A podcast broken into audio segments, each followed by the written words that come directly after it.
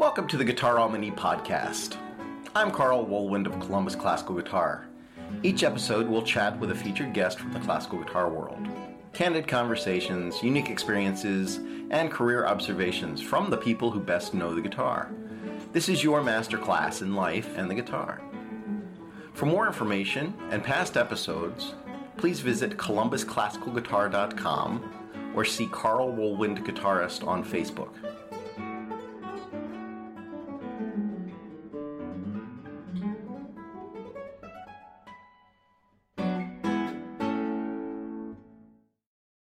So we're here with Martha Masters. She is the GFA president, and she also teaches at Loyola Marymount University. And is is it university or is it college?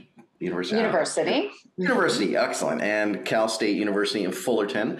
Hi, Martha. How are you? Hi, good girl. Thanks. How are you? It, I'm good. It's good to good to see you, and thank you so much for for being here to talk to me today.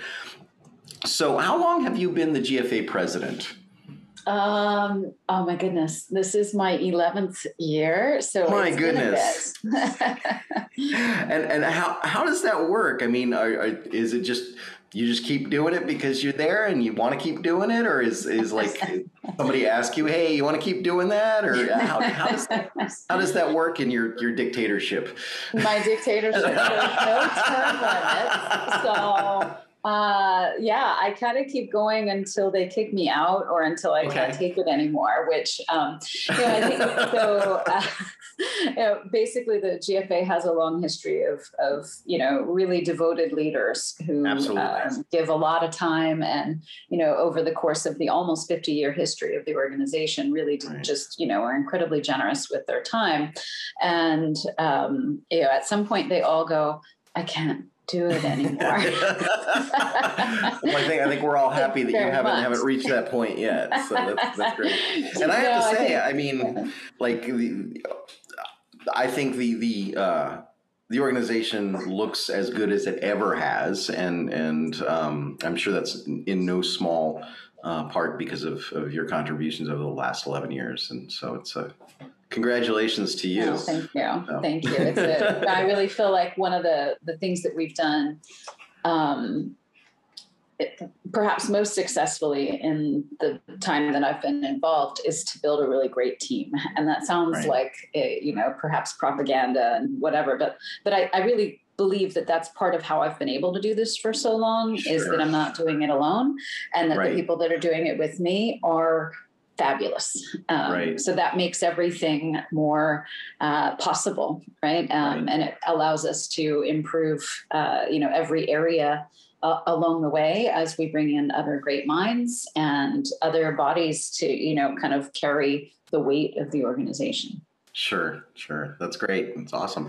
And, and is, has there been a similar kind of tenure uh, with the with the with the people that are that, are working with you? In other words, um, have they all been there for eleven years too, or like has there been a lot of turnover that way? yeah. So I actually first became involved with the GFA in two thousand three. I joined the board, and by two thousand four, um, I was vice president and I served as vice president up until I became president. So I've really been pretty heavily involved since 2004. Right. And yeah, you know, so the other person that's been right there with me, the president at the time when I first uh, became vice president, was Brian Head. Uh-huh. And yes, okay. he's still heavily involved today. Great. He reached a point where he could no longer be president, right. Um, but he's still involved as our artistic director. So what that means is that basically when there are big issues that you know really require a great mind and institutional knowledge that brian's still very much a part of that conversation. And when we're planning big new programs we always are looping brian in to get his great perspective. Um, but he's not as involved in as much of the day-to-day work of the organization right. as i am and um, the rest of our staff. So so brian and i have been side by side this whole time. most it really was fabulous. Um, we had uh, a couple treasurers that were with us through those, you know, almost you know 18 years, right. and finally uh, the second one just stepped down. um, just you know because she had just done it for a long Sure. time uh, and now we have a wonderful new treasurer but really that treasurer role has been really consistent as well um, and about let's see um, let's see about 10 years ago we brought in connie Sauer as Okay. our first as our director of communications and our director of development and now she's our general manager so she's been involved for a long time as well in Sure. various roles.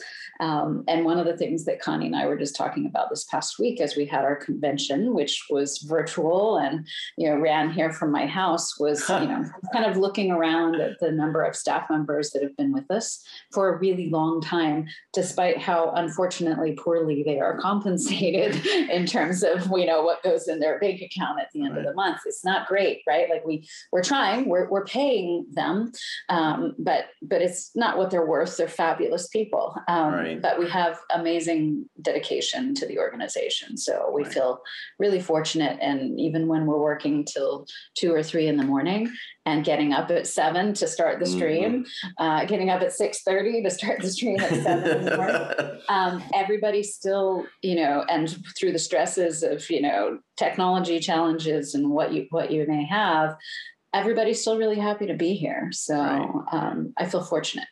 Yeah, yeah, and, and so this is the second year in a row, uh, obviously that that that we had to do the virtual convention thing. Yeah. Did you make Yeah. a lot of changes um, from last year to this year? Or was- yeah, we did actually. You know, when we first so uh, last year after the virtual convention, I remember all of us saying, "Well, that will be the last time we ever do that." And I have know, to tell you, I, I, I watched. I, I didn't. I, mean, I wasn't able to watch a lot of it last year, um, but I, I, I caught some of the playing and um, the, the interview with with Eliot Fisk was, was outstanding. Oh my god! And and like, and I thought, you know, this is a real silver lining kind of thing because, you know, when else do you get to hang out and just you know have coffee with Eliot Fisk? You know, Right, right, yeah. and No, I listen think- to that kind of thing. It was it was fantastic. Know. I think last year ended up being amazing. It was really hard for so many reasons, such a Right. short period of time, such a learning curve for us. Oh right, Um, yeah, because it like the calendar, yeah, like you, you probably had no time. we had like two months to plan it, right? Um, and you know, we'd never done anything like it. So it was it was incredibly hard last year when it was over. Thank God we'll go back next year. And then as it became more and more of a question, are we going back next year? You know, we planned at first we were to be in California um, at uh, Cal State Fullerton, and then it became clear that local restrictions there was no way that was going to happen. Right. So we found another venue in Colorado where their restrictions were less. Their cases of COVID were lower, and and they're uh, they were a little bit more flexible with you can you know have people inside. So we were planning this Right. kind of hybrid event where we could have. We knew at the time that we were booking it, we could have. 40 people inside their concert hall. Okay, so maybe we can do certain things inside and then do the rest of the concerts outside. And so we planned this whole event. What does a vendor fair look like? Okay, it's by appointment only. And how does the competition work? Well, it's in the hall, but we're doing this. And how are Right. concerts? They're outside the stage. It can be here. No, it can't be there. It can be here. we went through all this and we're so excited about this event. And then it came clear that nobody was going to come, Oh my um, gosh! that we were going to do all this Right, and nobody was going to be able to come because there were just still too many travel restrictions. So the event itself Yeah. would have worked. And the 50 people that would have showed up would have loved it. It was going to be awesome. But we would have just absolutely lost our shirts. You know, you Right. can't run an event for 50 people right, that pays all the artists and all those equipment fees. You can't do it. Right. So it really became a practical issue. I mean, the campus was open. They were ready to have us. They had worked with us so well. We're so grateful to Gosh. Alex Komodore and Metro State. They were they were fabulous in working with us. But at the end of the day, I, I don't think anybody was going to come. So so we moved to fully online again, and we were like, okay, well at least that'll be easy. We've done that right. before. but that's not exactly true. So because it really had to be different this summer than last because yeah. um, uh, people have been consuming online content for a year and a half right, and they're the tired of it's it frankly yeah. right like they're Yeah. over they're over it right so you have to do something a little different a little better we also did the whole event for free last time um, Right. and because of that we, we weren't able to offer anything to our artists right, and we didn't want to do that again like you know, like last year it was just, you know, we can only do what we can do. Sure, we sure. have no money. And it's everybody's like, in the no. same boat, you know. I mean, every, yeah, everybody everybody was sent home, you know. last year, right? And this had to be different. So we, you know, last year it was free. This year we made it free, but only to members. So we were trying to work on generating membership, but then we lowered our membership cost a lot. Right. So everything became, you know, every one of those components was, you know, a five hour discussion. Well, should it be f- free or should we charge? Oh, it's free Yeah. for members. Okay, well, then what's membership? And, you know, it, every one of those components. And then there was also because it was then behind a paywall, the paywall of membership, then the technical aspects of how our team implemented it changed Right. entirely. of course. So um, there were complications. I'm sure. Yeah. yeah but that said i'm incredibly pleased with how it went off and our team was amazing and creative and we're really happy with how it went Great. And but and next year it's going to be in person, right? hallelujah yes yeah I, I mean i thought for sure we were this year but but Yeah. to be honest there were always questions about this Of year course. whereas I, I hope that next year really Yeah. you know things are looking a lot better so Now, how far- How, how far out are those planned? Like, do you, you? I mentioned you already have the location for the next two years at least. Yeah, two years. So we um, we were supposed to be in Louisville, Kentucky next year, Oh, cool. but because Indianapolis got bumped, we said thank oh, you. that's Louisville. right. Hang That's tight. right. And Because I was actually, I was thinking that's a three-hour yeah. drive for me. I was like, I, am going to have to check some of that out. So you know. yeah, well, Indianapolis isn't that much further, so Yeah. um, so yeah, so we're giving Indianapolis that chance because they had you know worked hard Sure. to secure that bid. So uh, so we'll be going to Indianapolis, and then the year after Oh, that is our 50th anniversary, and so we're trying to figure out a big celebration for that. Oh my gosh. Mhm. Wow. That's that's amazing. Yeah. that Yes. is absolutely amazing. coming up. Has, has, have there been 50 conventions?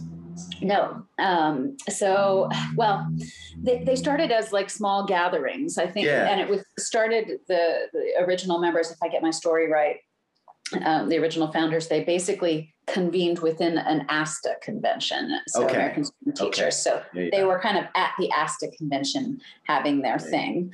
And then they founded the GFA and then they started having annual newsletters, which were Yeah. kind of like the pre soundboard. I, I remember seeing those. Yeah, I mean, I've seen copies of, of, of those in piles of of people's things. You know, exactly. Historically, I've seen some so of those old. I'm, I'm, I'm guessing Clare typewritten. Callahan was was involved in the in that first Yes. group of people. Yes, for sure. who, who else was in there? Do you remember? Yeah, it's Clare Callahan, Tom Heck, um, Oh, of course, right. uh, David Grimes, Oh, Peter yeah. Danner. Um, Yeah. I think Jan de Kloe. I'm, Oh, I'm not no sure about way. Jan. Oh I'm not gosh. sure about Jan, uh, but he's been uh, from very early on. Yeah. Um, I really should know that history better, but there was a, a tight Yeah. group of those folks that, you know, a lot of whom have stayed involved until very recent. Sure. Talk, talk about talk about serving right. the organization for a lifetime. You know, they've really Amazing. been pretty amazing in their legacy. Tom Heck really, up until last year, was still editing. Um, Right. Music Of Committee was still editing yeah, Soundboard yeah, Scholar, Um, and really the, the birth of that was his idea. So Sure. um, he really he, he was giving hard. so Great. yeah.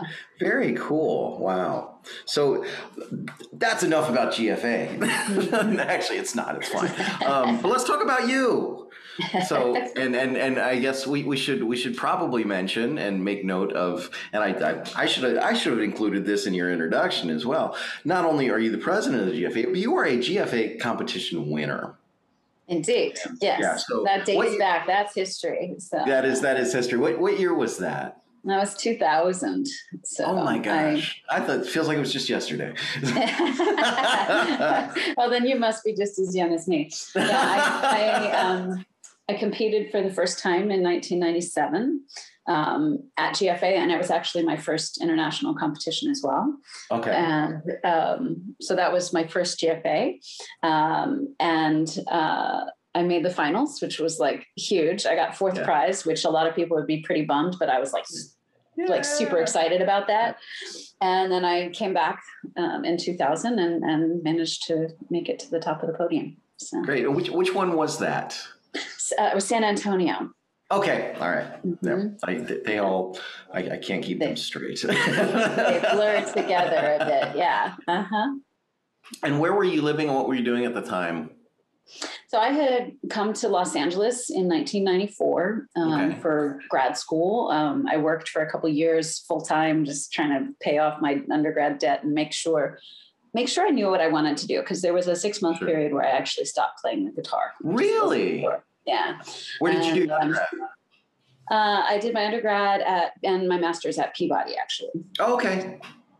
and I came here in '94, and um, I just, you know, needed a little bit of clarity before I continued, uh, you know, just to make sure this was what I wanted. I, I had confusion, and uh, then when I recommitted in 1996, I started my doctoral program. I never looked back from then. I was 100% certain.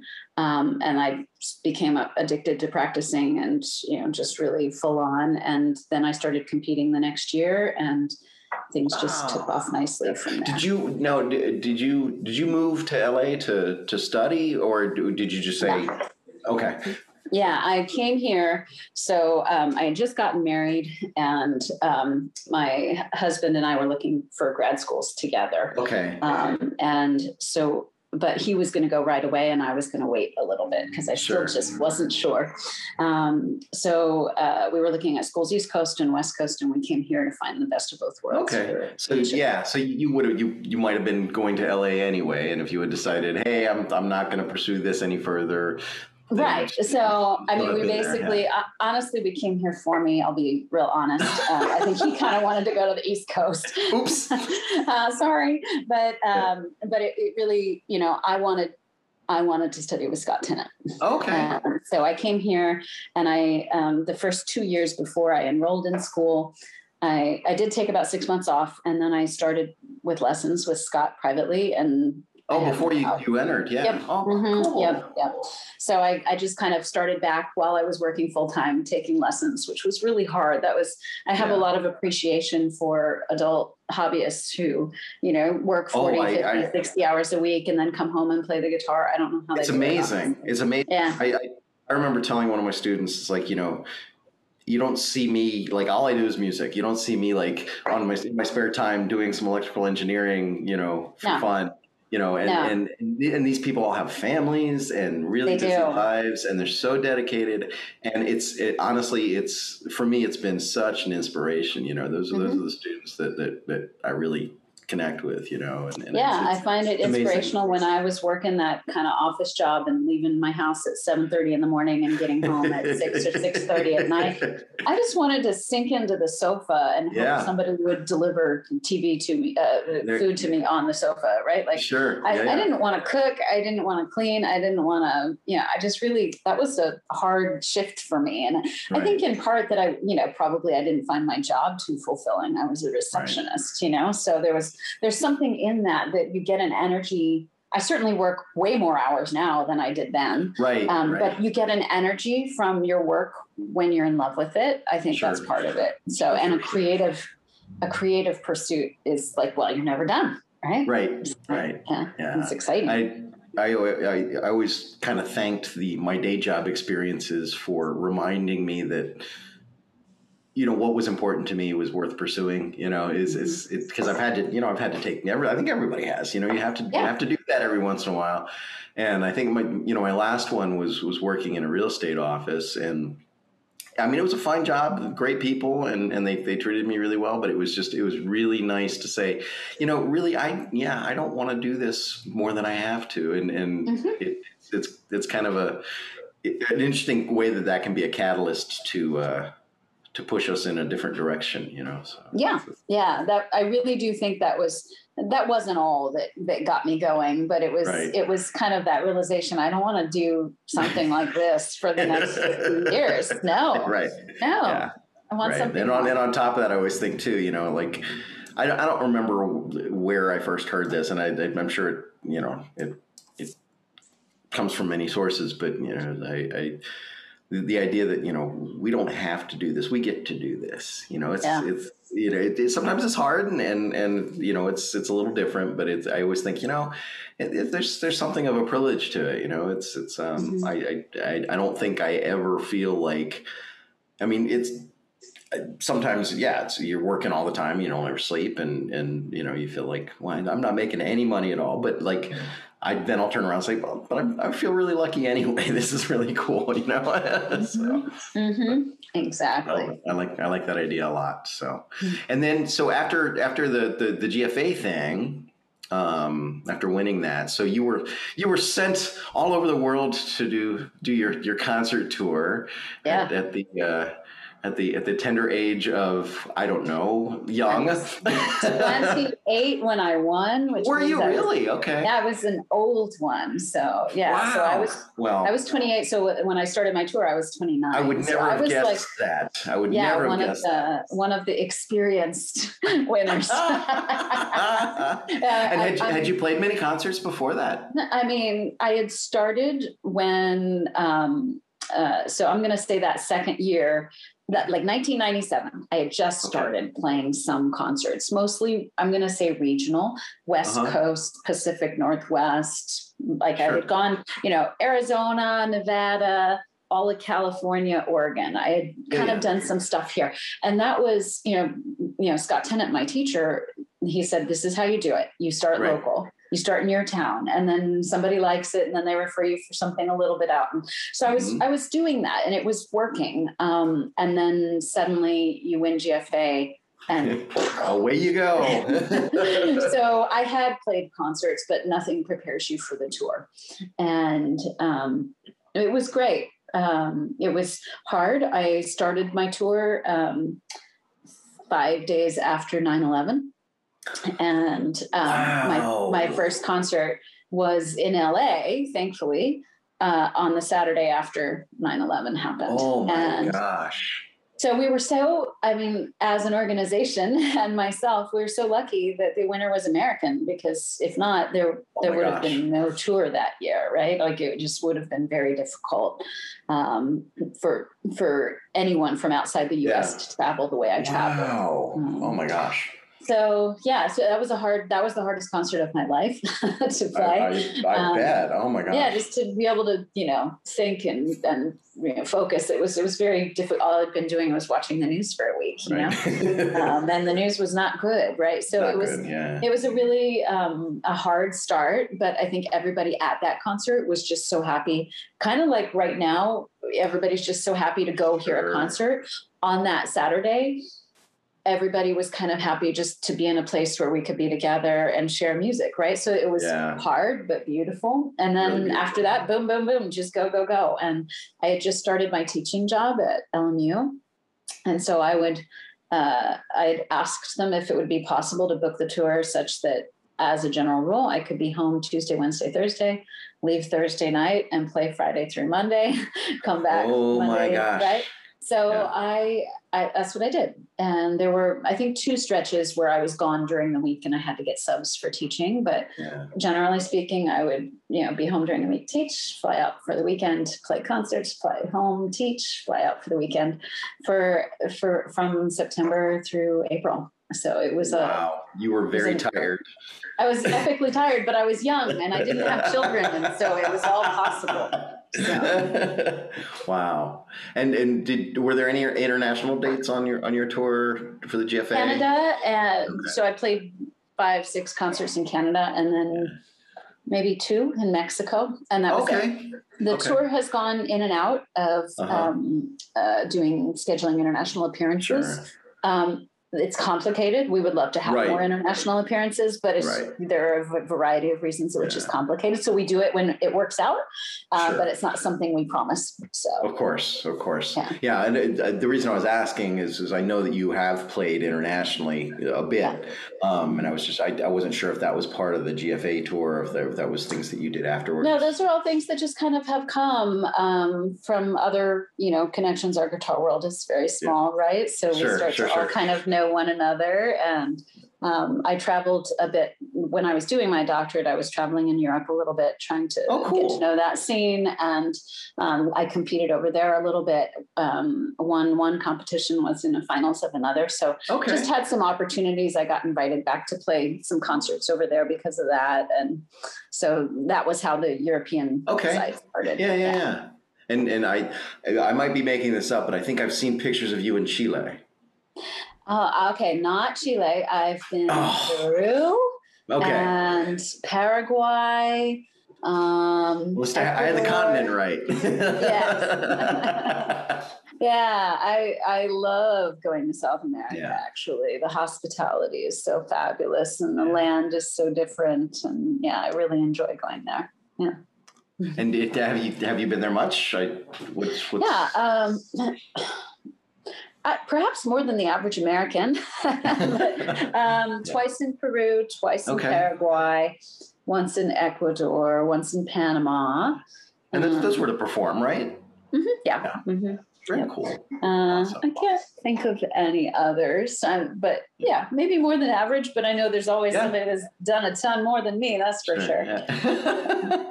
and and like up until well, up until everybody had to stay home. Um, how how, how much playing were you doing? Uh, were you still still out there doing Yeah. a lot? Yes, I mean it's for me. It's very manageable. I don't want to do more. Um, Okay. I, I feel like it's a good number given the other things that are in my life. So I'm playing about Sure. 20 concerts a year, and That's you know I've- that's not insignificant. it's not insignificant. And, you know, I've talked with some of my friends who, you know, are really all they do is tour, and they they hate it when they don't have a regular run of concerts because they're like it's so much harder if I'm just playing, playing, playing, Right. and, and I'm like. Yeah, it is much harder, but I I really like the other things I do, and Sure. um, I I like my teaching job. I like um, having family life and being home.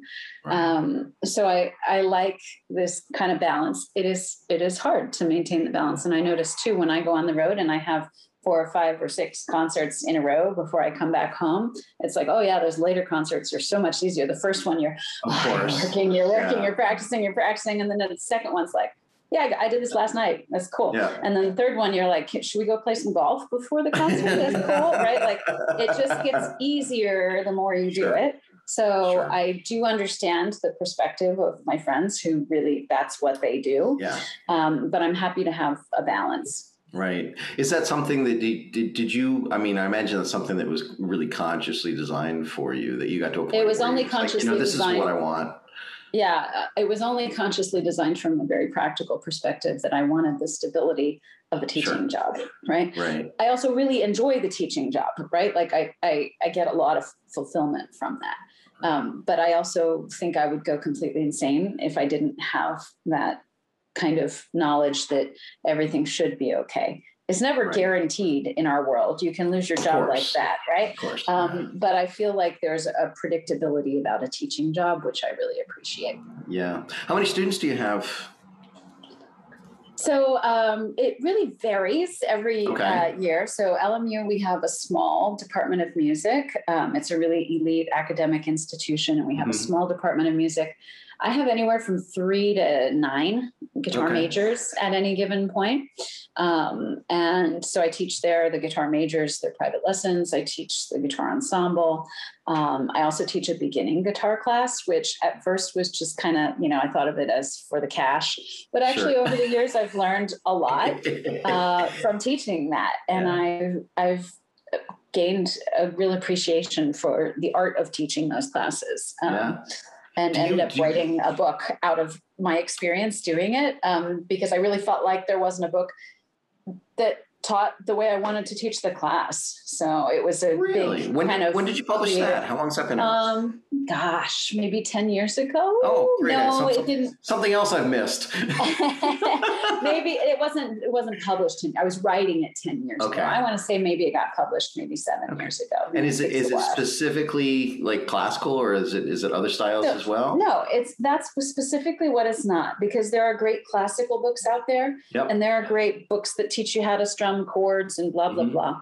But I wasn't finding a book that taught both. Um, Okay. And I really believe that a beginning guitar class it should be teaching both because it's Sure. not the class isn't called beginning classical guitar. Right. Um, it's it's uh, not called beginning rock guitar. It's called beginning guitar, and Right. the whole idea is to develop an appreciation for the instrument and to expose them to styles. Um, so I really wanted something, a book that would that would cover all that, and I There wasn't finding. Yeah. For me, I wasn't finding one. There are some that try, um, but I wasn't satisfied with one element or another. Um, whereas if you asked me to choose a classical book, I could name you five that I really like. Right. If you asked me to choose, I could name another five, but I wasn't finding the book. So I wrote one, and um, I it's. Uh, I really am incredibly proud of that book. Um, I, I I use it in my daily work, and I still find it really fulfilling. You know, I like I say, I started it about ten years ago.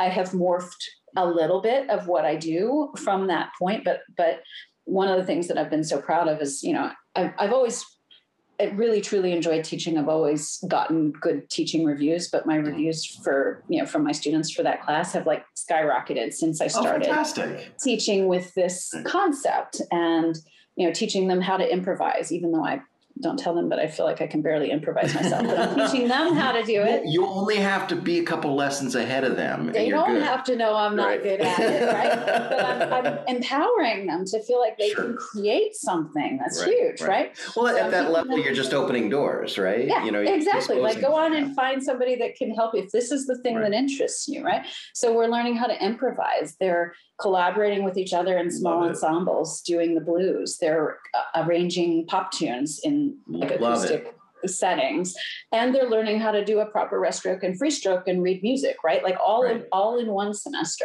So it's an intense semester. I frequently get people saying, "I don't think I was going to have to work this hard." Sorry about that. but they also really like the class and i feel like Sure. i'm actually teaching them something so That's very cool. it's That's- been rewarding actually Yeah, and and and that so that's at, at, at Loyola, right? yep Mm-hmm. And, and what's, what's And going on at Cal State Fullerton? at cal state days? fullerton it's a very big school of music Right. uh, so very different feeling um, and we have a pretty good sized guitar program we have about 20 um, Oh, guitar wow. majors right now Are you are you the, Um, the only teacher? no no no no there's two Okay, of us like, so that- that myself be- and javier crazy. Jara Yeah, so mhm. so we have um, a great program, and uh, the students have a really vibrant community. And uh, there, I just teach uh, private lessons and um, coach an ensemble and teach Okay. pedagogy and guitar lit history when those Yeah. come around every other year. So Sure, sure, sure. Awesome. And like, what's your what's your commute like? Because you you live you live in LA, right? yeah, the commute is ugly. Um, so yeah so uh, lmu is right by the airport and i Okay. live um, southwest of the airport like you you know pretty close to the on the coast and then that's about a 50 minute drive with with traffic honestly it's right. not bad So it's really only two miles. Yeah. With- without traffic it's 30 minutes right, so and then to fullerton is about an i allow about an hour hour and Right. 15 um, without traffic it's 50 minutes right. um, with traffic it can be absolutely brutal if you're not smart so uh, so yeah I, I have some commuting involved which i have to say this last year of remote teaching my car was like sweet I'm- oh yeah. so relaxed. I was actually about due to buy a new car like right now, Right. and I You're don't okay. need new. I don't need a new car right now, so that's the good news. yeah, yeah the, the, the, the pandemic shortened everybody's commute, right? yes. Uh-huh. And are, are you so? And what's your schedule like? I mean, are you are you teaching five days a week? I week? generally have three days a week. Okay. Um, so I teach Tuesday, Wednesday, Thursday. Okay. Um, and the intent behind that is still to allow my sure. Friday through Monday for nice. times when I go out of town to play. So I've yep. kind of scheduled it that way on purpose. I don't go out of town every weekend like I did during the GFA tour. Right. but I would say once or twice a month, I'll sure. have something where I'll pop out for the weekend. And right. Um, and both my schools are also really great that if I have something during the week I need to miss, I can make things up. I can bring in a sub, and my students are really understanding, and everybody works yeah. with it. So that's so cool. Pretty flexible. That's great. So, are you going to both schools every day? Yeah. So, oh so my no, goodness. No, no, I said that wrong. So I go okay. Tuesday, Thursday to LMU. Okay. And then I'm one extraordinarily long day at Fullerton yeah. on Wednesdays. So sounds sounds very familiar. yeah, that's the life of a music teacher is you know driving around and long days. Yeah. yeah. Mm-hmm. That's that's awesome. And you're you're originally from the Midwest, right? Am I I'm remembering that correctly? Home state. I'm from Ohio. I was born. There's a Dayton Wright, connection. Yeah. Okay. So I right. was I'm, born I, at Wright Patterson Air Force Base, and oh, my dad was in the Air Force. We moved from Wright Pat after I was born. We moved to California, to Germany, back to Ohio, and that's okay. where I was when I started studying guitar with Jim McCutcheon. Oh my gosh! I just got an email from him today. Um, and and he, I'm gonna he's he's gonna be on the schedule for for the ah, podcast. so get, get, beautiful. Get well, you got a good one there. I, um, I, I couldn't be any luckier than to have had wow. him in my. How old were you when you when you studied with him? I was six. So okay. I was there for a couple years, six, seven, eight, maybe. I think by the time we left. Okay. So, yeah. Wow. So and you know he used to. Uh, I used to take lessons in his house. He had a son, mm-hmm. Skip, Skippy, I forget uh-huh. Skip, who was about my age, and uh, he was just really great at talking to kids and yeah. sharing his enthusiasm. He's got that. He's got that big energy, happy, happy energy. all the time. You know, like right? it's, it's yeah, it's, and he it's just, infectious. You know, I think I already liked it, but he made me love it like immediately. I remember just coming home from my first. I still remember what we did in my first lesson. I had actually oh had like I, I right. Who remembers their first guitar lesson like that? I, but and I don't remember anything. I have a terrible memory. But but he was so he was so compelling, and I had actually had like four lessons with somebody else right before him um, at, at, like a local music store, and the store closed. And let me just tell you, after that, I had zero desire to ever play the guitar again because that that teacher, whoever he was, oh. ooh, it was painful. And um, so I get into the first lesson and I was a pretty smart little girl who who was pretty interested in the subject. I just had someone kind of tear, tear me off of it, and, and so Mr. McCutcheon shows me the. Yeah, you know, he says so. He's trying to figure out what I know, right. and he points it. You know, opens a book and it has notes on there, and and he says, "Do you know what this note is called?" And I said, "That's a C." Yes, great. Do you know what this note is called? That's an E yes, great. Do you know what this note is called? I said, that's an F. And he goes, ah, that's an F sharp because it had a oh, nice. signature. Oh, so he was like, you know, supporting me and yet yeah. showing me, oh, I have something to teach you. And it was so good, right? Like I just remember feeling like, oh, he does have something to teach me. and I'm so excited. And, you know, so he could see that I did already know how I'd absorbed the reading music thing and I was kind of getting it. And, but he was excited to share more with me. So he's teaching me technique, and and then he started teaching me um, Puff the Magic Dragon in chords. Oh my gosh! Oh, fantastic! and to be honest, I had very little interest in the chords. Um, I don't know why. I now I appreciate it, right? Yeah. But at the time, I was just like, can we just go back to learning that classical thing? The classical oh, thing was cool. So I don't know why. I was the yeah. rare child that didn't want to learn chords, but huh. and yeah. like how? So you were six. Was was this a thing where you you knew you wanted to play guitar and you bug your parents to get lessons, or your your parents saying, "Hey, music is something we're going to do"? And I mean, how how did that all go down for you? Yeah. So it was my parents saying music is something we're going to do. Okay. Um, and my older sister started playing the violin and i thought that looked cool and i wanted to be just like her and she was two years older or two years ahead in school right. and um, I, I just sort of so i wanted to start at the same time as her so i was younger and um, I wanted to play the cello because I just thought Okay. the cello sounded amazing. And at the time, my mom was um, going through some serious health issues, and my mom, I used to like be angry at her for this, and now as a mom, I can understand. She said, my mom said, no, the cello is way too big, and I, you can't take it on a school bus, and I can't be driving you to school, so no cello. Wow. So that was when my life changed, was because my mom didn't want to have to drive me to school with my cello. So and my uncle suggested I love the that kind of stuff. I just love And- that and kind that of like it. accidental weirdness that life brings us and you know Mhm. shoots us off in these other directions. That's fantastic. That's so cool. Yeah. So, so, so your uncle played guitar, and that was that was. he just he played this much guitar and just Yeah. really liked the concept and he suggested it and i remember thinking ew but i didn't say anything i really i think all i had ever seen of the guitar was kind of strumming folksy kind of stuff which i Yeah. really I, I did not like as a child I, I appreciate it now but as a child I, it, it grossed me out i can't even. Dirty hippies. dirty hippie it really felt that way to me yeah. What a hoot! That's that's amazing. That's so mm-hmm. funny. You know, I, I, I started I started when I was six as well, and actually, my mom got me a ukulele when I was four, Mm-hmm. and I guess I just took to it. And, and but it's it's interesting because I was you know that, that many people come, especially to classical guitar, later in life. You know, and, and if they played it all before then. You know, it, it, it was probably not classical guitar, and they probably weren't reading and, and whatnot. And I when I when I was in school, the typical situation amongst my colleagues was kids were pretty serious about playing rock and roll, and they were looking for something to keep them occupied that, that they wouldn't get bored by, and they trip upon the classical thing and say, "Well, I haven't done this yet," Mhm. you know, and oh, I can go to college and study this. Great.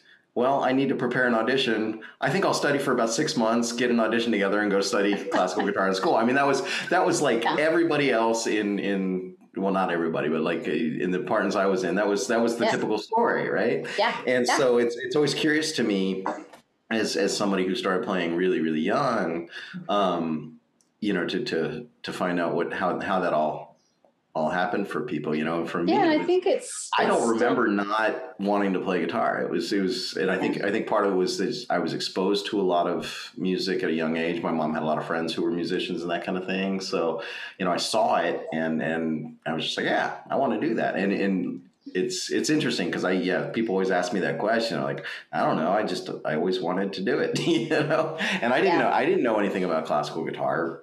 You know, I just started doing that when I was about ten and it was just one of these things that look we ran into a teacher who could actually teach me something because I had you know been playing for a little while and I'd go see you know guy in music store who you know plays chords it's like I already know all those chords okay well you know but the, the classical guy was the guy that that was not the experience I was like ah I don't know what this is but I'll do it anyway and then it was you know that was that was the end of it all Absolutely. But I think there's still a lot of people for whom the experience is exactly what you said that they just Yeah. have been playing chords and then they realize their senior year, crap, I oh this other thing and well, I kind of would like to keep studying and then they come to it late. And it's a hard thing to come to it late, but I've actually met some amazing players who can. Oh, absolutely, yeah. One, I studied with Christopher Berg for my undergraduate, and one of the things, I mean, that was that was what he he did. You know, in, in, in South Carolina, there's you know that's what happens, and his his his philosophy on the thing, he would always say, you know, like I'm gonna, it, it's got to be easy to get into this program, but uh, you're still gonna have to do But it's going to be hard to graduate. right you're, you're still going to have to get to the, the level that you need to get to to graduate and that's that's Yeah. up to you you know and, and i think it's it's interesting because i think that that that age in a person's life too you know there's there's this energy that can be applied that I certainly don't have anymore. You know, like that, that, that focus and if if you get get that energy like really focused and really directed, you know, yeah, people can do amazing things in a short period of time. You know, That's That- true. those- That's true. Those, those young minds. So. Indeed. So what what else do you have going on? What's what's what's on the horizon for you? What's what's what's coming up here after after we're all Yeah. free again? After we're all free again. Yeah. So I, you know, I just um, went to my first concert on Sunday night. It Yeah, how was that? So beautiful. Yeah, it was stunning. It was outside, right? So it wasn't in a concert hall yet. We I haven't gotten there yet. Um, What did you I- go to hear? uh, LA Guitar Quartet. Oh, of course. Yeah, it was fabulous. Oh So, my gosh. um, so I mean, it was really a, a monumental evening, and the feel, the feeling was just great to be back together with people I haven't seen in a year and a half, and for us all to be sharing that together. It was really special. Now, upcoming, you know, uh, I'm I'm doing some festival travel, um, but I actually weirdly the festival travel that I have coming up is not performance oriented. It's I'm teaching, as I'm just oh, teaching. cool. So, uh, so my next concert on the books at this moment is in February.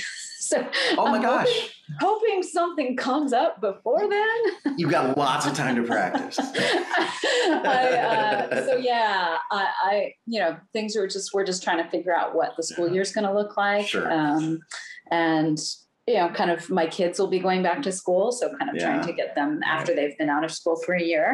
Everything's going to be a little bit of an adjustment. Three kids, so Mm. um, my oldest is going off to college this Uh, year. congratulations. Um, thank you. And then I have a tenth grader and an eighth grader. So, um, so yeah, we've we've got you know some adjusting ahead with on the home front, but then also just kind of figuring out okay, going back to school. Am I going? I'm teaching officially three days a week. Am I driving in three days a week? Is one day still from home? So Oh, I right. I don't know yet, honestly, what what uh, the academic year looks like. Um, but I do know that whatever comes up will make it work, and I I just look forward to you know finding some opportunities um, coming up for concerts to start. I think Sure. I think it's soon Yeah. in the I- U.S. things are going to start developing. from what I'm I'm seeing, it's it's it, it- things. It, it looks like it's not a gradual thing. It looks like it's it's it's kind of exploding. Actually, I mean, from what Yeah. I've what I've seen, it's like everybody's anxious to to get it get it back and get get Yeah. doing that thing. So I, you know, it, it's it's.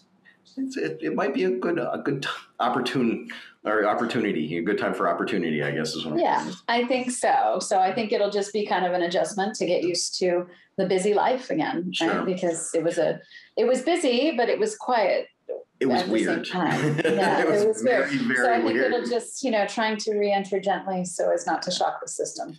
Did you do any um, online concerts during the during the pandemic? I did two, Yeah. and one of which I played live for Okay. um, an audience. You know, they had sold tickets to their members, their community. Okay. So I played that one live, and that was fun. And the other of which um, they wanted it pre-recorded, um, and it's very interesting. They're very different feels. I actually um, the live one is kind of weird because there's no interaction. I'm just playing Uh-huh. and talking to a camera, and I know they're out there. Yeah, But it's so no bizarre, so It's strange. weird. But uh, what I did enjoy, I enjoyed the energy. I felt like I was performing. It was just weird performing, but I, I felt this energy. Um, and you know, they got, you know, mistakes and all, and and you know, they all got the magic, right? Um, the pre-recorded one was you know, you sit there and you record. Um, I could do that one better. I could, Right. uh, Mhm. I'm going to do that one again, right?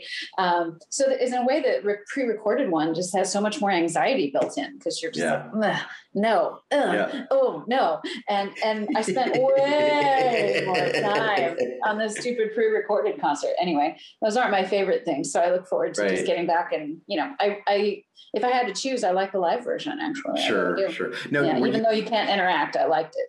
So. well, that's what that's what I was going to ask you. Is, is the, were you were you in a situation where you were able to like see people's comments, or did you have somebody moderating for you, or any of that kind of stuff? No, I was. Yeah, I could see that being a lot of fun. I'm doing I'm doing an Yeah. online like kind of masterclass lecture demonstration thing at, at the end of August, and I'm, and I'm and that's going to be like yeah, people talking and inter and I, that's that's really cool. Yeah, I think if you can find a way to have that moderator and interact with folks, I, th- Yeah. I think it could be potentially really nice. This was just, you know, it that it just wasn't designed that way. And Right, so right. it was like, you know, and I think some people, some artists, I think would actually find that difficult to okay, do we only do that at the end? Are we engaging throughout? Are people asking questions? Or yeah, like how does that go? Right? Yeah. So yeah. Yeah, I, I, I, I did one because I had a, a, a program ready to go, and, and I hadn't I hadn't been playing much or focusing much on, on, on playing solo music for, for many years because I was doing a lot of a lot of chamber music and uh,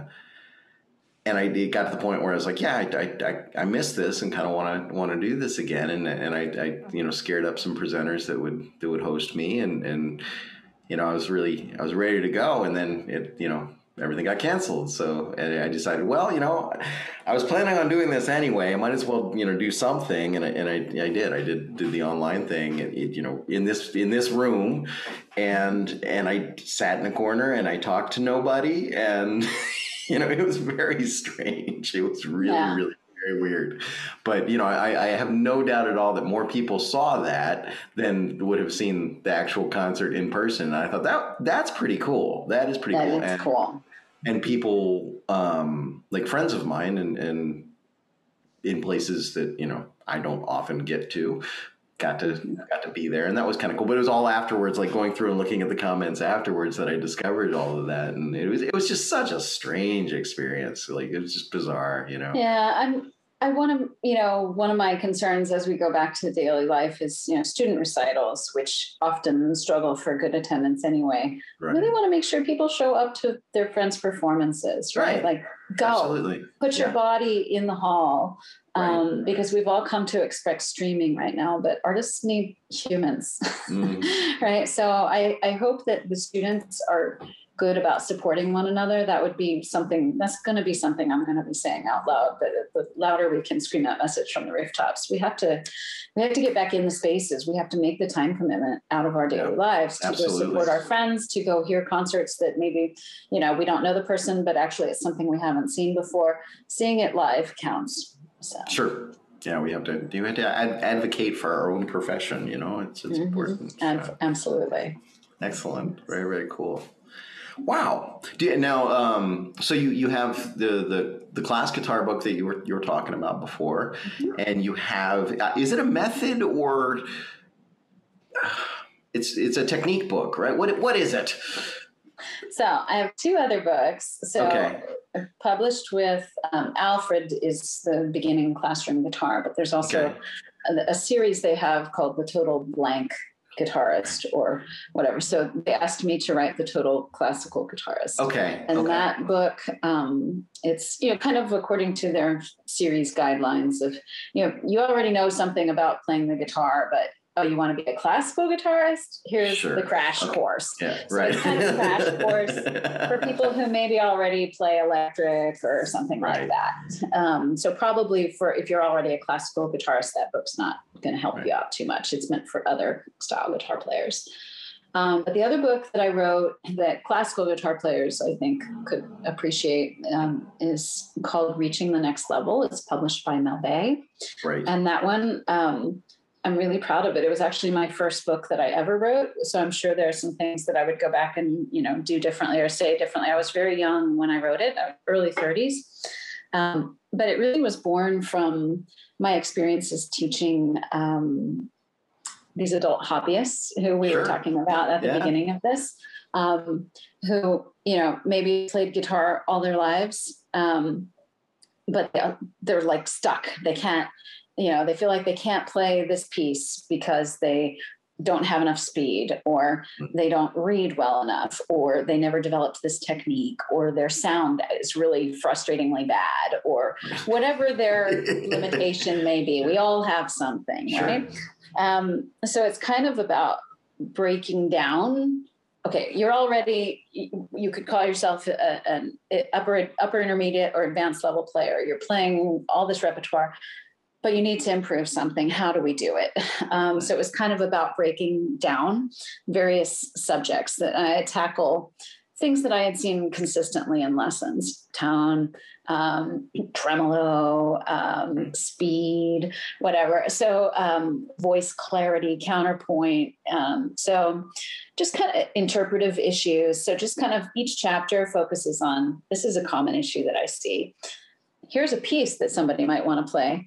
I'm going to recommend instead of choosing this piece that you choose the one that's down here that feels a little bit um, uh, in the same vein, but is uh-huh. technically easier, so you can address the technical yeah. problem. So, Very sort cool. of trying to get people to, you know, choose pieces that are uh, still rewarding, but but a little bit technically simpler, so that we can sure. work on developing quality technique.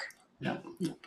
Got it. Excellent. And do you have any any publications coming up that, that uh, you're working no, on? After or I wrote my last book, or, yeah, really? after I wrote my last book, I swore I would never write another book. Really? I, oh my gosh! oh, it's just so much work. That said, if the right idea ever came along, I know I can't resist it because that's just the human I am. Sure, but, sure, sure. But right now, I'm just kind of cooking. At one point, when I was teaching my kids. Um, I thought that maybe I would write a kids book. Okay. Um, so uh, actually, I'm, I'm, glad you mentioned that because that's one of the things I wanted wanted to ask when, when your kids came up. But you, your kids play guitar. They all play or played guitar. So my oldest, um, she was obsessed with guitar for a while. She played violin first and then guitar. Okay. And she was completely obsessed with guitar and studied classical guitar and then studied steel string uh, acoustic guitar with um, a former student of mine. I studied songwriting, ended up studying oh, voice, and she found herself to be more of a singer. Um, she still plays, but mostly strumming. Um, um, but she found herself to be more of a singer. So she's really, she's not majoring in music in college, but it's going to be Smart a big part of her life. Yeah, yeah it's going to be her own thing. And my middle daughter, um, uh, played a classical and just really uh, it has not found her joy for music. And I said, that's that's okay. You don't have to, but you do have to study music up until you go to college. So pick something. um, so she's sticking with it, but she's playing electric guitar now. Oh, cool. So, and she actually just started, she's um, 15. She just started teaching guitar lessons as part of oh, her volunteer service hours for the high school. So Excellent. she has five students this summer that are all, you know, elementary school, middle school. So she's learning how to teach this thing. So she, maybe she has some more understanding of. Uh, of I'm hoping mom. maybe she has a little more appreciation now. We'll see. So, so, and then my son um, started on um, classical guitar as well. I have a, a, couple videos of them all playing together when they were younger. Oh. Um, and now he's playing piano, and he okay. seems to be enjoying the piano more. Piano seems to be, I don't know does he, does he, does he still play guitar, or is he? Just no, no, no. that's that's very. But yeah, very cool. for me, it's it, I didn't want to build three little clones. I just want them to right. have music education and of to course. feel like they yeah. do music in their lives. So yeah, yeah, that's great. That is that's yeah. very cool. Great, awesome. And how about recordings? Do you have are, do you have any plans to do any more recording coming up? No. So the last one I did was this Baroque album, and, and I'm really proud of how that came out. Baroque music has been a lifelong passion of mine, like I think so many people. And yeah. um, I was really in love with all that music and happy with how it came out, happy with the sound. Um, and recording has never been my favorite thing to do, actually. Sure. So writing the books, even though I swore I'd never write one, um, honestly, like there's there's a gratification that comes out of like you know exploring this and discovering this and refining yeah. this idea and co- uh, playing i would rather play concerts than make recordings i think yeah. I just every time the recording's over it's like thank god so we'll see. It, I don't it's know. it's it's a painful process for sure mm-hmm. yeah mm-hmm. yeah yeah great. yeah so at this point uh, I'm not sure. We'll we'll see what what the world brings. So, but no no no plans currently to do nope. to do it. No, no, no. Just trying to trying to keep doing what I'm doing. It's, it's a very funny thing these days too, and I, I I keep I keep recording just because I feel like you know, I mean that's that's the thing. That's what we do, right? I, I don't know, mm-hmm. um, but honestly, making CDs is kind of a funny thing to be doing. Like, why? It's you know, very I, yes the world has changed and really yeah. the smart young people are they're not making they're CDs. not making CDs. They're, they're posting on YouTube and TikTok, yeah. right? So the world has changed. Yeah, I, I, I, apparently have not, yeah. but I, I, need to get a handle on that that thing. Uh-huh. yeah, it's true. It's- Yeah. and I could never have. I mean, I could never have predicted this. Yeah, so many, so many things that we're dealing with. You know, the way that people are are consuming music nowadays and, and producing and, and all of those kinds of things. I mean, you know, uh, ten years ago, my my my futurism would not have, have predicted it. A lot of this stuff, No. and, and I and I I wonder too. I mean, it seems like there are certain elements of it that I, I I feel like nobody's really figured it out. People are just trying stuff, and some of it seems fun and like it's working. I don't know, but I just I, I feel like for the past decade or so, people have just been kind of like, well, let's try this. Hmm. Well, is that working? We don't know. I, like I, I rarely talk to anybody who says, "Carl, this is what we're doing, and this is how you do it," and it's it's going down like this. You know, it's it's it, it just feels kind of confusing and, and like what what are we doing? But I'm still making It- CDs. It changes much faster, and, and I think the 20 somethings are the ones with the answers in a way. So, Yeah, Yeah. absolutely. I, I, just, I guess I need to hang out with more 20 somethings. more, eh, more young people in our lives. Exactly. Yeah. Exactly. Yeah. Very cool. Well, I, I, think I think we can wrap it up unless there's anything Great. else that, uh, that you want to want to talk about. Anything else going on? Anything else you want to cover? Um, I'm terrible about this. Actually, we do need to talk about this because I'm terrible about it, and I always have to remind myself. So, if we want to find you out in the world, uh, Mhm. someplace else besides my podcast, what uh, where, Uh, where my should we go for website? that? uh, MarthaMasters.com has Excellent. Schedule information when they're scheduled to be seen and recordings and things like that. Yeah. Great. And, and and I'm sure you keep it perfectly updated, like all the rest of us do. I, I'm pretty decent because otherwise I forget what I'm doing. So yeah.